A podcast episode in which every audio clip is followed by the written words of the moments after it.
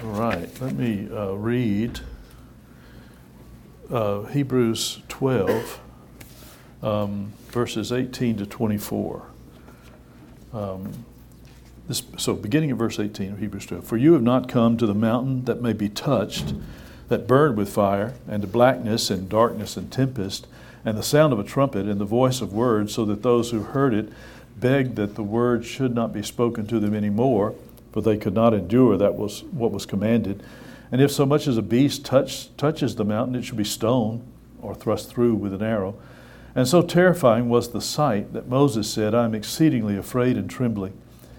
But you have come to Mount Zion, to the city of the living God, the heavenly Jerusalem, to an innumerable company of angels, to the general assembly and church of the firstborn, who are registered in heaven, to God, the judge of all to the spirits of just men made perfect, to Jesus, the mediator of the new covenant, and to the blood of sprinkling that speaks better things than that of Abel.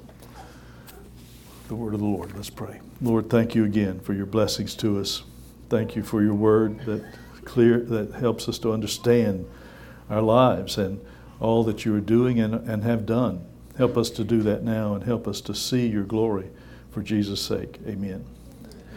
Now, the book of Hebrews was written to encourage Christians um, who were facing severe persecution in the first century and were being tempted to apostatize. Um, and uh, my, my personal view is that Paul wrote Hebrews, so I'm going to say Paul said, and, and, if you've read any of the literature, you can just say, well, he doesn't know what he's talking about. I, I think I do know what I'm talking about, but anyway, that, I'm going to say this is written by Paul. I think it was written by Paul. But in any case, here, here, we're writing to those who are tempted to apostatize. They're facing a hostile culture, just like many Christians around the world are. Ancient, see, the first century Christians were getting hit from both sides the Jews and the Gentiles. The Jews thought they were traitors and apostates and heretics and deserved to die. The Gentiles thought they were threatening the whole social fabric of life and the world. They were haters of the human race because of their silly, ridiculous beliefs about God. And you couldn't you could only worship one god they said. And the, and the pagans just couldn't believe how ridiculous christian teaching was but how dangerous it was. So they were getting killed on both sides. If you got baptized you die. That was it. They took baptism seriously like the muslims do in our in, uh, in our world. Muslims don't care. You can get converted a thousand times to a thousand things. They don't care. But if you get baptized they care because that means you have left the faith you have left the true God. Uh, that's the world takes baptism far more seriously than the church, turns out, which is a disaster for us. Well, anyway, Paul is seeking to comfort these Christians. He points them to the reality that Jesus has fulfilled all the types and symbols of the old covenant. In this case, these are Hebrews. They're being pressured by their families and being challenged all along you don't have a priest, you don't have a high priest, you don't have a priesthood, you don't have a temple, you don't have sacrifices, you don't have this, you don't have that. All the things they forsook in Judaism, you see. And Paul is saying, okay, yes, we do. Jesus is the great high priest. And he and we are priests of God. We have a priesthood. It's us, and Jesus is our high priest. He is the one perfect and final sacrifice for our sins. We don't have to bring bulls and goats anymore and shed blood of animals because he has shed his blood. The one perfect, the one that, that those that sacrifices pointed to. That's come. We don't need that anymore. So, but we have it in its glorified form. He is the temple incarnate. No, we don't have the temple. That temple, but the Jews are not going to have that temple very long either. That temple is going to be destroyed. And we will have the only true temple that there is. The church will be the true temple of God. And Jesus is the temple incarnate himself. The temple is his body, and the church is going to be his body. But then he points them uh, uh, to more than individual faith in Jesus. He calls them to remember that by the work of Christ, they have been brought into the church of Christ, the place where all the promises of God are secured and find their fulfillment. And so, here in chapter 12, he talks to them and calls upon them to remember that unlike Israel, who was called to gather around Mount Sinai, they had been called into the glorious Mount Zion. Two mountains, one prospective, the other fulfillment. The one was terrifying, the other is the most glorious place ever. He's calling them to remember that all that is mentioned about Zion in the scriptures, the Old Testament, all that is mentioned about Zion is now true of the new Jerusalem, the new Mount Zion, the new kingdom. Mount, uh, he is calling them to remember that Mount Zion, of course, was the place where Jerusalem was built, where the temple was. It was the site of God's house. It was the place where, under the Old Covenant, you found all the blessings of God. And remember all the things that are said about Mount Zion. And remember, Mount Zion includes everything on it. So the temple, Jerusalem itself. It is the place where God dwells, the psalmist says. Sing praises to the Lord who dwells in Zion. It is the place where Messiah is enthroned. Psalm 2 I've set my king on my holy hill, Zion. And it is the place from which salvation flows to all the nations. Micah 4 Many nations shall come and say, Come, let us go up to the mountain of the Lord, to the house of the God of Jacob. He will teach us his ways. We shall walk in his paths. For out of Zion the law will go forth and the word of the Lord from Jerusalem. This is the place of life. It's therefore the joy of the whole earth. This is where joy originates. Verse 40, uh, Psalm 48 Beautiful in elevation, the joy of the whole earth is Mount Zion on the sides of the north, the city of the great king. Now, and just to be sure that they don't miss the connection, it's obvious connection that he's making, but just to be sure, Paul expressly states it in verse 22. We have come, he says, not to Mount Sinai like it was, but we have come to Mount Zion, the, to the city of the living God, the heavenly Jerusalem. The church, of course, they know, was the city that Jesus talked about. He said, You, you are a city on a hill. You, you are the New Jerusalem on Mount Zion. That is the hill. That's the hill of all the earth. And that's where the light of the gospel is going to shine forth to all the earth and conquer the darkness everywhere. It's going to, it'll be the instrument of discipling the nations. The city, the church is that city. In the Old Covenant, Mount Zion and the city were kind of synonymous. That was the city was set on Mount Zion. Now Mount Zion is identified with the church. Jesus has established through his own blood. So at Jerus- as Jerusalem was the site of the uh, annual assemblies of God's people going under the, uh, uh, that, uh, under the Old Covenant. So now the heavenly Jerusalem is the meeting place of the new Israel of God. And we have our festal assemblies. Every Sunday we come together in festal assembly. We've been called out to celebrate and to rejoice, and we have a feast every Sunday. And then we have special feasts through the years, just like Israel had that we set aside days where we celebrate and have festal assembly. But we do that in the church now. That's where these festal assemblies meet. And he goes on. Uh, uh, so here, look and listen to the analogies then. So it, the, the church is God's city. He created it, He built it, He purchased it so that it is His own possession, and He dwells in it. He rules in it. It is His in every sense of the word. It's from there that He rules the world.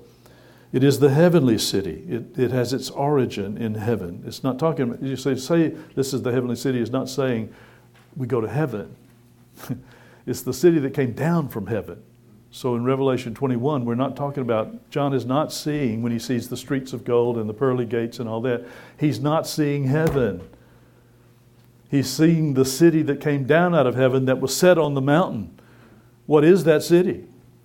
John is looking at the church, and he's describing the church in its true glory, that is not visible to us all the time, of course. But this is the church in its true glory. Read Revelation 21 and 22. That's what you are. And when you read it, you go, oh my goodness, that, is, that doesn't look anything like us. Well, but it is you. This is where you're headed. This is who you are. That you are the joy of the whole earth. You're the place of life and blessing. The, the rivers of life flow out through you to the world. That's what we're talking about. Not heaven, the heavenly city, the city that has its origin in heaven. It is the fruit of God's grace and mercy. It came, it comes in the in Jesus and is of course his body, but he comes down. It is on the earth the earth, uh, and it's not the old Jerusalem. This is the new Jerusalem, the Jerusalem that is from above, that God, that Paul said is the mother of us all. He says that in Galatians 4. And he's talking about the church being the mother of us all. So we have this It is there that we have this uh, blessed communion. So that this New Jerusalem is the blessed city, the place of security and safety, the place of communion and society. The, it's the place from which life and blessings flow to the earth.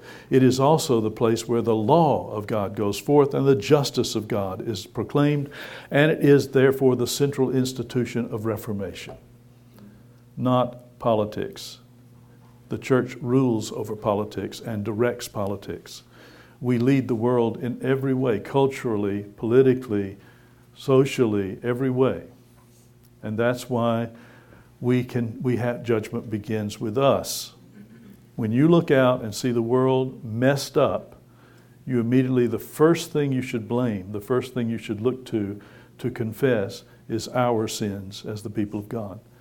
If you are the light of the world, why is there darkness out there? Darkness doesn't defeat light ever, anywhere, not anywhere. If there's darkness out there, why? I mean, I love, I, I, I can't stand what's going on today. And if I don't watch it, I'll blame all of those guys for the bad stuff. Those stupid, crazy communists, crazy socialists, the, the immoral, they're messing up everything. Is it their fault? Are they the source? Are they the cause of this? Well, yes, in one way, but who is the first cause of this? It's us. Why don't they know how to rule? we haven't submitted to the law either. We don't know how to rule. Why don't they know how to love? We don't, we don't love. Why don't they understand about humility? Because we hadn't taught them. Why do women take wrong places? Guess who did that first? Why do women take positions of authority that they, they shouldn't take? Guess who did that first? It was the church. We were doing that before they did. They go, huh, look at that. Oh, I didn't realize we could do that. Yes, we can, because the church does it. We lead the world, and that's why this city is so amazing. It's so dominant. But if it doesn't shine faithfully, if it's not faithful, then it, in, it becomes an instrument of death in the world. And that's what Israel became, which is why God executed her and divorced her. We have in this city, though, the glorious communion with God. Under the old covenant, the people were kept away from Mount Sinai uh, Paul says here, in, in, it was a, there was like a fence around it. The Levites wouldn't let you get close because if you touched the mountain, God said you would die. You weren't allowed to approach near to Him. Now we are brought nigh in Jesus.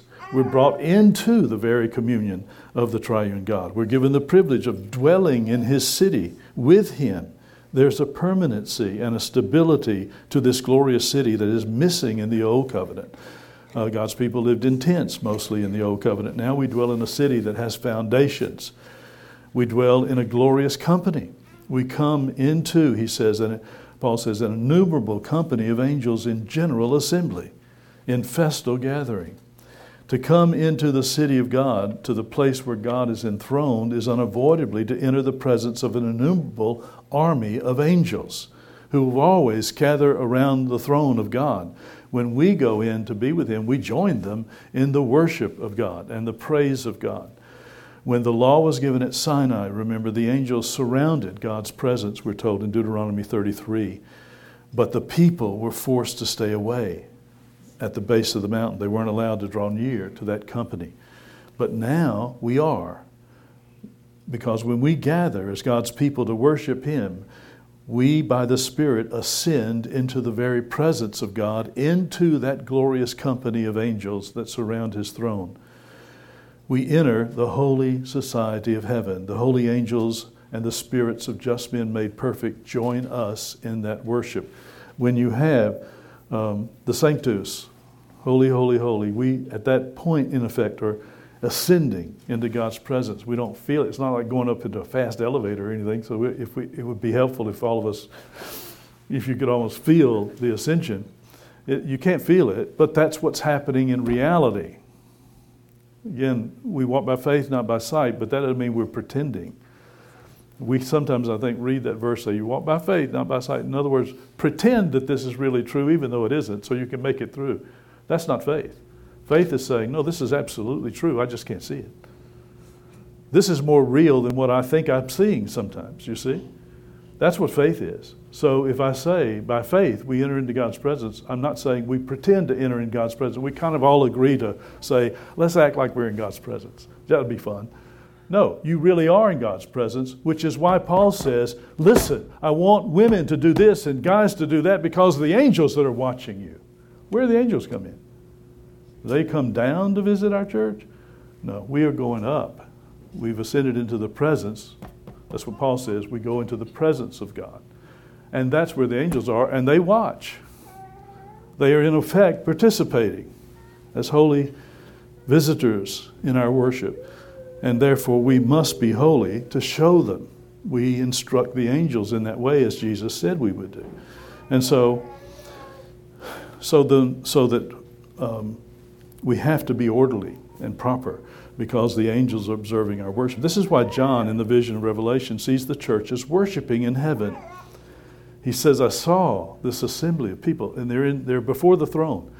Well, you see, again, that makes us think, oh, he's talking about heaven. No, he's talking about the worship of the church. But when the, wor- when the church worships, we worship in God's presence, in the throne. We ascend to heaven by the Spirit. And that is the reality that's going on. That's why worship is like the most important thing you do every week. If, I, if you had an invitation to the White House, I don't care what you think of the present president or past presidents. If you had an invitation to the White House, I imagine you'd change your schedule and take it. If I could go, if the president said to me, Look, I, I want you to come, can you come every Saturday from 10 to 12? Uh, we'll fly you up. And I just want to talk. And I want to hear what you think. I'd say, You know, uh, I got tennis from 10 to 12. I'm not sure. Let me think. No, man, I'm changing my schedule. All right, God has said, I want you in my presence every Sunday. And we go, ah, I got a picnic. Ah, maybe we can, ah, maybe we can leave short, you know, before it's over. We don't understand anything. You got to uh, walk by faith. You got to see what's real you think going to picnics and having family reunions, that's the best thing ever. Well, those are wonderful things, they're good things, but that's not better than worship. Nothing is better. Not the best ball game in the world. And I'm kind of a little bit of a fan, even though I went to an academic school that didn't emphasize sports. I went to the University of Alabama. We, we don't really emphasize sports like the rest of you people. But I enjoy them, you know, kind of enjoy them. But that's, that's not more important. I love to go to games, but that's not more important than worship. And I better not ever start thinking that. John sees the reality. He says, No, the church is standing in the presence of God's throne. They're offering up their praises, and their praises are mingled with the praises of the holy angels and the spirits of just men made perfect. Glory and security are being emphasized. The church is the safest place on earth. It is united with an innumerable company of angels, each one of whom can destroy every army on the earth. It's the host of God, that's the armies of God. And they do His will, and they seek to be ministering servants to us so that God sends them to protect us, like the angels guarded the Garden of Eden. Nobody was getting in, there were only two of them. We got an innumerable company surrounding us. Open your eyes like Elijah. Elisha, and see the reality that there are angels working, defending, upholding, protecting, carrying out the will of the living God. Nothing can harm us. That's the truth, and that's the truth that we don't need as much as our brothers and sisters in other parts of the world where they are in real danger for being Christians. In China, they take great comfort in this. That's why they, even though they've been forbidden to worship they will go and try to get into their churches that have been locked and do it in public. They know they're going to have their pictures taken, they know they're going to get visits from the police afterwards, and they still do it. And we won't come if it's raining. It's a disgrace. Uh, it's a disgrace. The angels stand ready to guard and protect us, though, as we worship. They continuously watch over the church to protect and defend it against the world, the flesh, and the devil. And here we see again the glory of worship that which the world thinks is the most silly thing in the world, and the silliest, in insignificant thing that's going on, is the most important thing. This is the church of the firstborn that are registered in heaven, Paul says. The church may look weak and stumbling and bumbling, but it is the object of God's great love and His own special treasure. We have our names registered in God's presence. Why, why so? Because we are, we are baptized into the name of the Father and the Son and the Holy Spirit. We belong to God. His name has been put upon us. We are His possession and therefore the objects of his special care. When we worship, we come into God's presence, and Paul says, You need to know you're coming into the presence of the judge of all. Paul is not merely saying we have access to God through Christ, in contrast to Sinai, where the people had to stay away. He's emphasizing that we not only have access to God, but we have access to God particularly as He is the judge of all. So that when we come to worship, we are praying to, we're thanking and praising and hearing the word and responding and asking the judge of all to act. And he has said, I will hear my people. He will answer our prayers when we come into his presence. And that held unbelievable significance to the Christians of the first century. That they had been clothed in righteousness, the righteousness of Christ. They were coming into the presence of the judge of all, and they were not afraid. They were happy to do it because they had the righteousness. They were clothed in the righteousness of Christ. And it became a great comfort to come before the judge of all, absolutely welcome, not condemned, with no fear of condemnation, and for the judge to say, What should I do? You tell me. What? Tell me what I should do and I will do it. And they did. And that's what we must do. We are now privileged to appeal to God in His capacity as judge of the world. We can appeal to Him to vindicate and defend us and our brothers and receive a favorable hearing. He's not sitting there going, There you go again. I'm so tired of you saying this. He goes, No, I love you. I love to hear this. Thank you. Again, I will do what you say and He acts on what we say. We are not shut out of justice. Now, now the world may take over, and they may, and it may not be very soon before we go to jail. If the Equality Act passes, I'm a criminal immediately on the very day. That's the truth. But I will have justice because I will appeal and you will appeal with me to the judge of all, and he will work there's no question about it. He will be the one who will bring justice. That is a privilege no man can take away from us or legislate from us. And that's what Christians throughout the centuries have known, and that's why they were able to stand with such amazing boldness in the face of death. I often have wondered, I don't know if I could do that. I don't know. To be like these guys, our brothers in China, boy, that's tough. That's tough. See people in, in the Sudan you know, being told, if you don't renounce Jesus, I'm cutting your head off, and they say no and get their head cut off. To see all these things, man, you wonder. But you see, the, the point is, they probably wondered if they could do it too. In the day, you will have strength for the day. It's like, uh, you know, I tell mamas who feel like, well, I'm overwhelmed. I got our fourth, we're expecting our fourth child. I can't handle three, and I don't know what I'm going to do. And I said, well, God doesn't give you four baby grace until you get four babies. You don't need four baby grace when you only got three. And that's the truth, isn't it? You don't get the strength to do it until you need the strength to do it. We'll have the strength to do it. This, but you see, this means worship is the most important thing that happens on earth. Nobody else has access to the judge of all and to the all powerful, almighty God who can do anything he wants and who has promised to answer our prayers when we ask Him.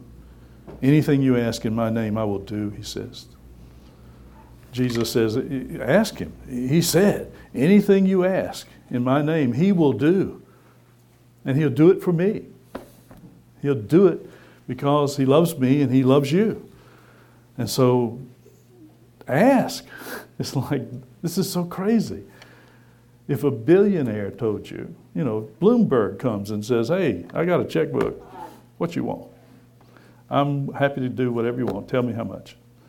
Would you do it? I think I'd take his money. and make him a little poorer, you know, just for the moment. But you see, what you would, uh, well, let's get character out of it. A good guy comes and says, I'm a billionaire, I'll give you money. you know, you may say, I don't want that, I don't want that creep's money. But let's say it's a good guy. You would say, well, sure, I mean, uh, really? He goes, no, I, I really want, it would be an honor. It would be an honor. So what do you want? You would, you would go ahead and say, okay, I mean, I guess, thank you, this is amazing. God has come to you and says, ask what you will, and I will do it. Open your mouth wide, I will fill it. He tells Isaiah, Command me to do something for Jerusalem. Command me. I want you to. Tell me what to do. That's what I will do. Worship is the most powerful activity that any human being could ever have. It's the best, it's the greatest privilege we could ever have we go to the King who has promised to hear our prayers and who has the power to answer every one of them. No matter how dangerous or foreboding the outlook it may appear to us, we can be assured that we will be victorious because we worship the God of all the earth, the judge of all the earth. Because when we gather at the appointed time for worship, we come into the very presence of the judge who has promised to defend us and vindicate us and protect us against all his and our enemies. And that's not all. Paul goes on. He says, When we gather, we come into the very presence of the resurrected Jesus. We come to Jesus, he says, the mediator of the new covenant. The congregation gathered around Mount Sinai looked to Moses as God's mediator, and they listened to his words. We come to the greater Moses, and we are. Uh, and we are commanded to hear him as he speaks to us. And this is the glorious reality that Paul says what is happening in worship. You actually do hear Jesus. He tells the Ephesians, by the way, he says, You've been taught of Jesus. If you've been taught of Jesus, this is. Now you say, Wait a minute, the Ephesians, they never saw Jesus. They could never have heard him teach. How in the world did Paul, does Paul think that they heard Jesus? Because he assumes, he says, You've heard him. I wonder why you're living, because you've heard Jesus. If you've been taught by Jesus, you know this. How did they hear Jesus? They heard Jesus through the minister. He was faithfully proclaiming. Paul, they, threw it, they heard him through Paul. They heard him through others that, come, that came and told them the word. If you hear the word faithfully explained and propounded and set forth, you are hearing the voice of Christ, which is why very often you wonder, does he know something about me? No, somebody who told him, you know. We've had people get mad because they think their mother or somebody told on them. I had no idea that anybody was doing something, uh, some illustration that just came into head. What's going on there? Jesus knows you. And he goes, Say this. say this. I need you to say this. And I don't realize it. Dwayne doesn't realize it, but that's what's happening because Jesus really is speaking to his people. He really is. In the text and in the explanation and the application of the text. If it's faithfully done, Jesus is the voice that you're hearing. And so we hear him, and this is why Paul calls on the Ephesians not to forsake the worship. This is uh, Hebrews 10, but it's so important. He says, Let us draw near with a, full, with a true heart and full assurance, having our hearts sprinkled from an evil conscience and our bodies washed with pure water. He's talking about baptism there. Let us hold fast the confession of our hope without wavering for he who promised is faithful. And let us consider one another in order to stir up love and good works, not forsaking the assembling of ourselves together, as is the manner of some, but exhorting one another so much the more as you see the day approaching. Now, you see, here he calls them, he says, You need to give some thought to this. Please give some careful thought. The word consider means sitting down and planning plan out how you can stir one another to love and good works. Now, what does that mean? What is he really asking of these people? He's asking them, you need to be an instrument in the sanctification of one another. What are love and good works? What is he saying? I want you to be like Jesus. You need to be filled with love and good works. That's who Jesus is.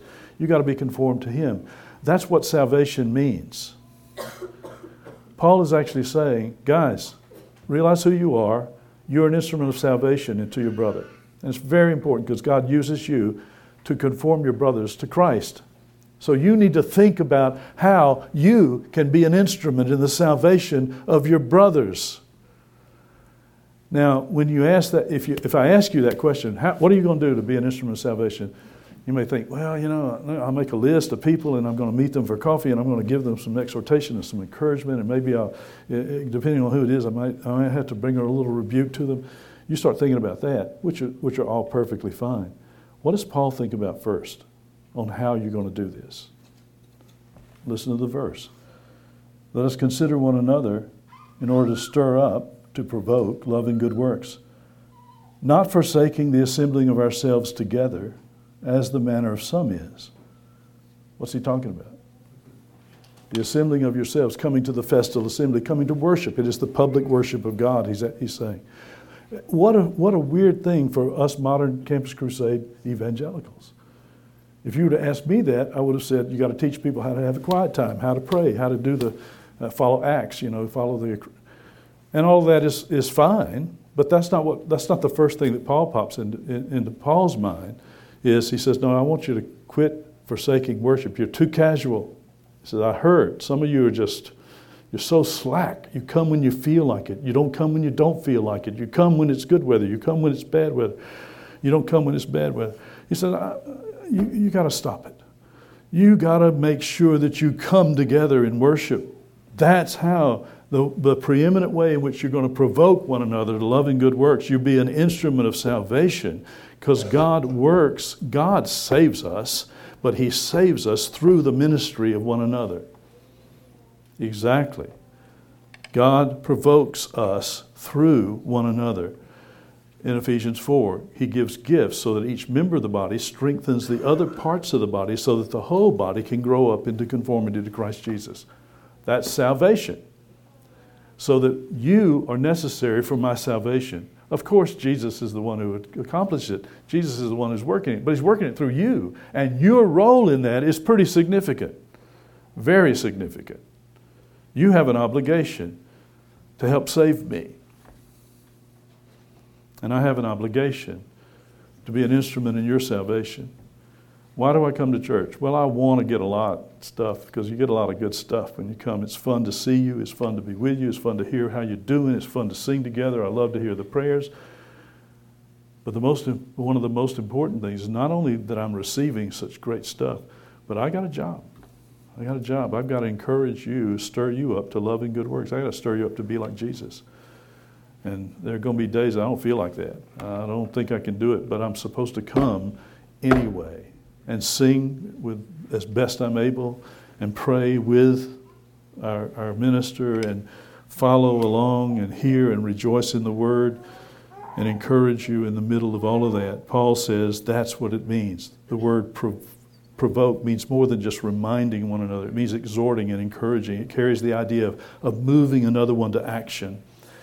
Paul calls upon the members then to be instruments in the sanctification, the salvation of one another. So it's striking that that's the first thing. Here's the chief thing, he says don't forsake the assembling of yourselves together. He doesn't mention small group Bible studies or fellowship groups or seminars or conferences or prayer partners. All of those are wonderful things. but the most important thing in his mind is worshiping together. and and I, I, won't go into it, but you, you know that when he says that, assembling yourselves together, he is referring to public worship. You can look at 1 Corinthians 16 and 20.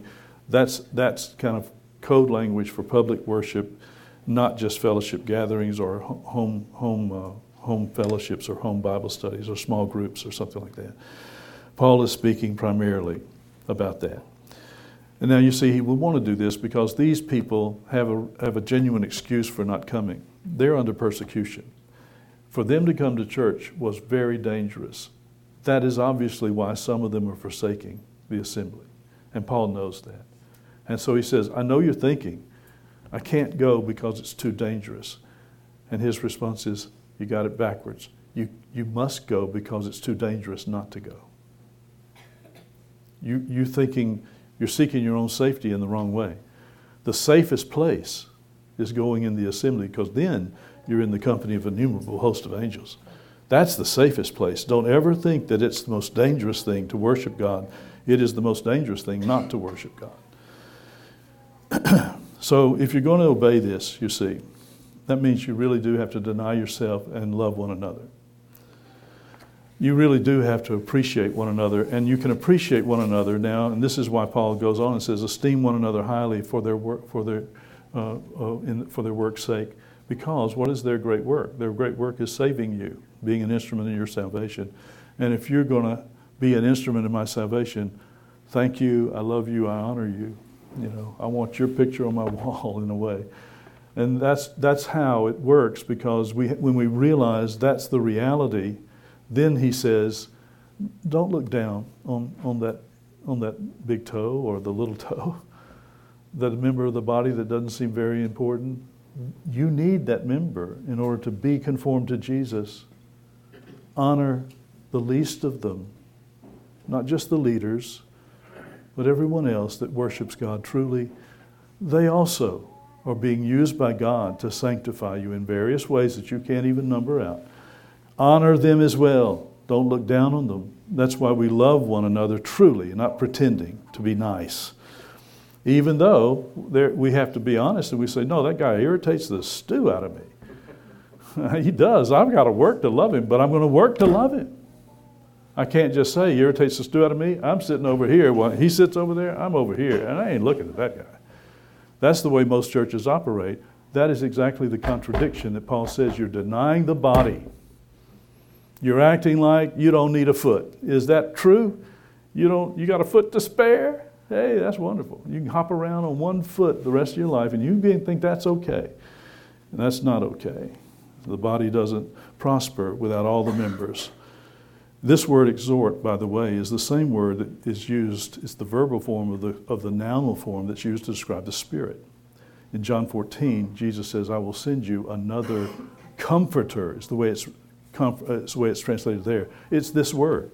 I will send you another exhorter. What does the Spirit do?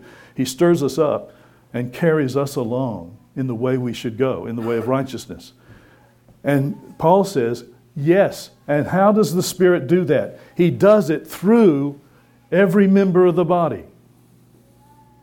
We think, no, the Spirit just comes, I have to sit, and He'll come and He's going to give me this chill. And that chill will be memorable. And I'll go on that chill for at least five, four, five, six days, and then I have to get another one. That's the way we think. Paul says, that is not the way the Spirit works. Do you understand? That's not the way your body works. That's not the way the Spirit works. He works through the members. We think, no, I got to get it straight from heaven. No, God doesn't give grace straight from heaven. He gives grace through the members. Ephesians 4, read it again. He works through each of the members, strengthening all the other members of the body so that the whole body can mature. Grace is always mediated. Jeff Meyer said when some people are tempted to think it's just me and God and the Bible, they should remind themselves that the Bible was copied, translated, preserved, passed on from generation to generation by the church. Why do we have a Bible? Because God has given the truth to the church, and we are the pillar and ground of that truth. And we have the Bible because He has given it to His people. The Word comes mediated through the church. Even the printed Word has to be read and explained by someone that God has helped to understand so that it can be properly understood by the rest of us. Hear the Word is the constant exhortation, the imperative throughout the Scriptures. Hear it as it's read, hear it as it's proclaimed, hear it as it's mediated through the voice of teachers God has given you. This is how the Spirit works, not apart from means, but through means. This is how we are saved through the voice and the actions of other Christians as Jesus speaks and works through them, ministering to us. That's how it works. The church is primarily, therefore, how Jesus works now in the earth. He works through his people.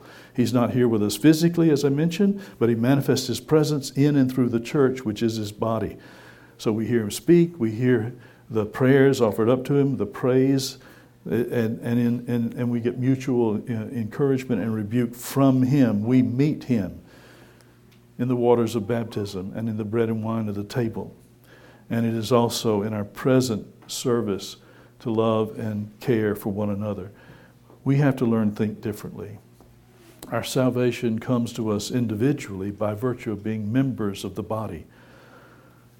And that's why we can grow in love and good works as we worship and serve and commune together as a body. Love is not something you can do in isolation, though everybody thinks you can now. They are filled with love toward people they've never met and will never meet. That's easy. And that's not real love. Love is something you must do in communion. You can't learn patience without being offended. You can't learn to forgive without being sinned against.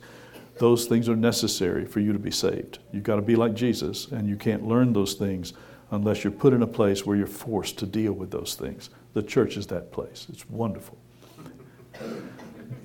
So sin isolates, God's mercy reunites and brings us together. Baptism teaches that there is no life apart from union with Christ and his body, and therefore we have to do we have to live. I wanted to say, I forget it. Is time almost up here? uh, I wanted to say something about the, the way God works in the means, what we call the means of grace. We think the means of grace are something that, that I exercise privately. So I read my Bible every day, and good, you should.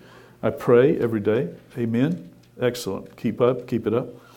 And I meditate and I, you know, and I ask the Lord for strength. I do, I have that time where it really strengthens me. That's very good. But the means of grace that God has ordained are not private, they're public. And even our private exercise has to be checked and, and, and affected by the, pub, by the public communion.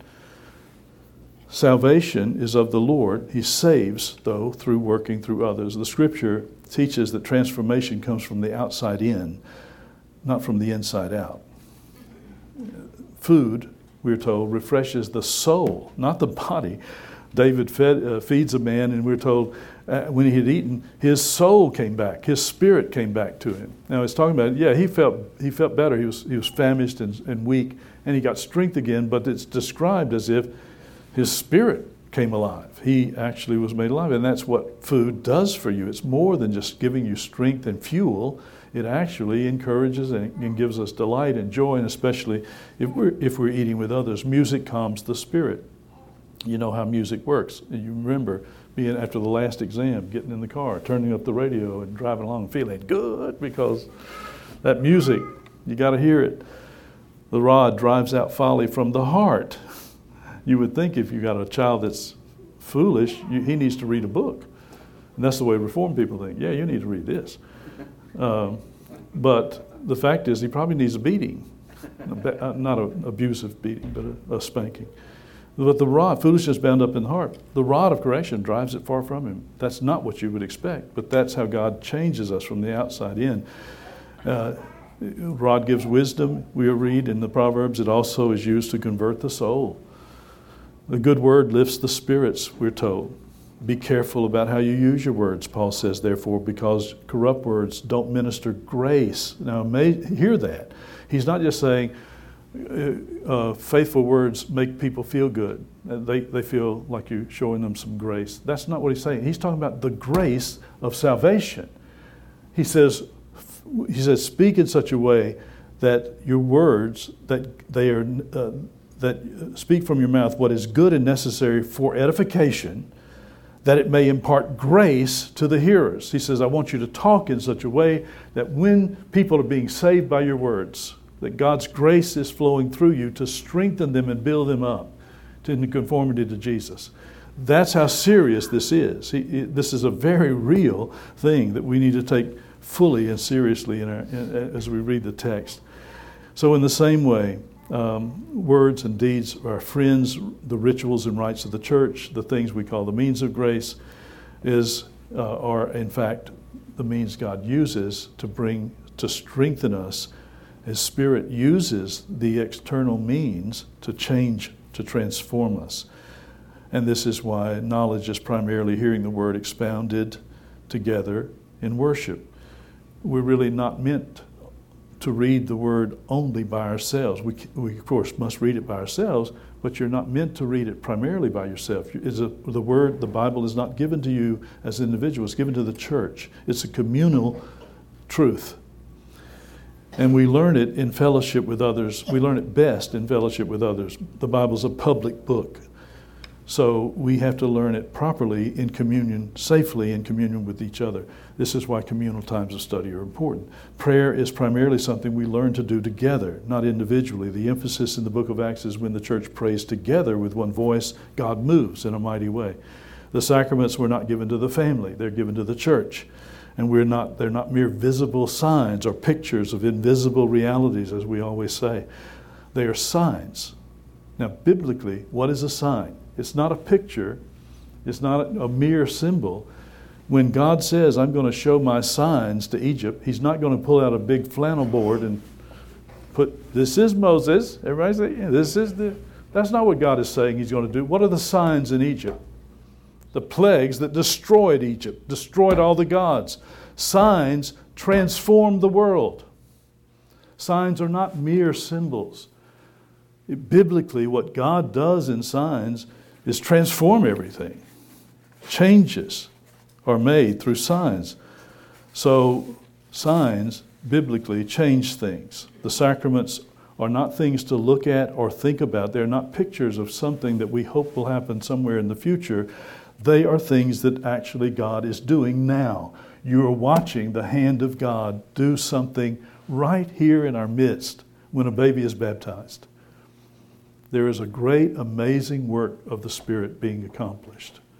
That baby has been transferred out of Adam into Jesus, the most amazing thing of grace we've ever seen. And God does that, he says, by the power of his Spirit when the waters of baptism are used. God uses that rite to make a big change. Sacraments are acts of God carried out through his representatives. So it, uh, baptism is not a symbol of someone becoming a disciple, it is him becoming a disciple. You baptize, you make disciples by baptizing them. Then you teach them. So, but baptism is the point of discipleship, just like when the minister said, Congratulations, you're a husband and wife, that's the point of your marriage. It's the same. Just as ritual actions we do with our friends and with our wives, strengthen our relationships with them without ritual actions, that is, giving gifts, expressing appreciation, smiling, hugging, shaking hands, listening, and crying together. All those things. Those relationships will not grow, they cannot exist. These actions are not merely symbolic, they actually constitute real communion and real grace. They communicate real grace to one another. We could not live without them, we could not know love without them. And this is no different in the church. God communicates His love and manifests His grace to us by, by means of coming in the Word and sacraments to us. The preaching of the Word and the sacraments are visible actions, audible actions, feelable, tastable things that shows us that God is actually showing us His favor in concrete ways. His grace comes to us concretely through these signs that deliver us from the old ways and encourage and strengthen us in the new ways. These are majestic seals that amen the truth that God has actually done these things. That's what a seal means. If you say, What happened to my child of baptism? I say, Well, he's united to Christ. So how can you say that? Well, because it's a seal to confirm that very thing that God has said he did. We didn't see that with our eyes, but we saw the water. We know that it's there. God has sealed it. Absolutely, there's no question about it. Now he must grow up faithfully. You have to teach him nurture him in the nurture him in the in the nurture and admonition of the Lord. So this is why all the things that come in the church are so essential for our life. We don't think that they're as essential as they really are. This is why I cannot live without the body of Christ. I need it at all times in my life, especially in times of blessing and in times of sorrow. Times of blessing can be dangerous times. I need you to say, don't get the big head. Hey, you're a big shot, aren't you? You know, I need somebody to come along and make fun of, make a little fun of me. So I realized, yeah, you're right. I, I thank the Lord for it. Yeah, well, th- we thank, we're thankful with you. Don't get carried away, but be thankful, and we rejoice with you. We're happy for you. But I really need it in times of sorrow. You're, never, you're not meant to bear the burdens of grief by yourself which is what we see testified in all of society. Sorrows come, everybody has them. How are you going to bear up under them? Most people feel that they, are, they, they believe in themselves, you know. Okay, good for you. How do you bear up under sorrow when you believe in yourself? Well, you don't. You collapse. You become helpless. You have to take drugs. That's not the way of life. And every, the whole world is showing us that's not the way of life. But that's all they have. They go to the mediator, the doctor, who will proclaim to them the word of truth and give them the sacraments. You go to the pharmacy and pick up the sacraments, and then you swallow them whole with water. You don't put the water on your head, you use it to, to drink the bread of the doctor, the witch doctor. Well, this is why worship is so important. It orients us properly, it gets us to thinking properly. We see the realities that make up life. You gotta recover, we gotta recover that. So, please God, we will do it and uh, keep persevering in that way. Let's pray. Father, thank you again for your word that teaches us and uh, helps us to see uh, the places where we're not, not thinking carefully. I, I pray you'll help us uh, to understand these things better and better. Um, that we might see your glory through them, and that we might be built up in the grace and in the knowledge of Jesus. For it's in his name we pray. Amen.